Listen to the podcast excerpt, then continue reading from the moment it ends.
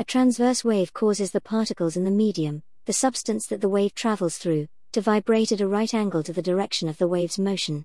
A cork in water and the coils of a spring are examples of this. They move up and down as the wave passes. A Mexican wave at a sports event is an example of a transverse wave. The wave spreads around the stadium as the people stand up and sit down one after the other, at right angles to the direction of the people's motion. Waving the coils of a spring will make the coils move up and down as the wave passes. They then return to their original position after the wave has passed. This shows that a wave moves without transferring matter because the spring coils do not travel along with the wave.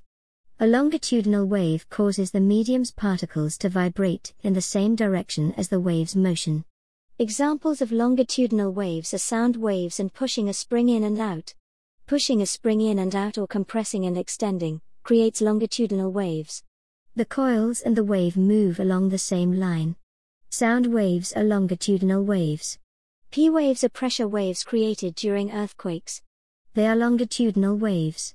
The P stands for primary. Sound waves are longitudinal waves. Sound is produced by the vibration of particles in a medium, the substance that waves travel through.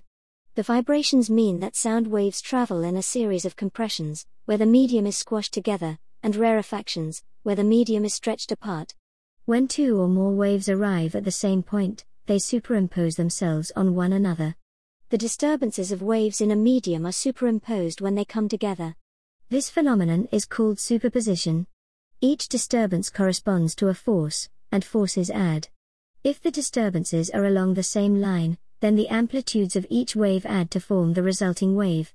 Shown are two identical waves that arrive at the same point exactly in phase.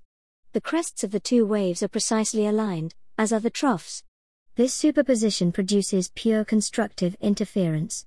Pure constructive interference produces a wave that has twice the amplitude of the individual waves, but has the same wavelength. Shown here are two identical waves that arrive exactly out of phase, which means they are precisely aligned crest to trough. The superposition produces pure destructive interference.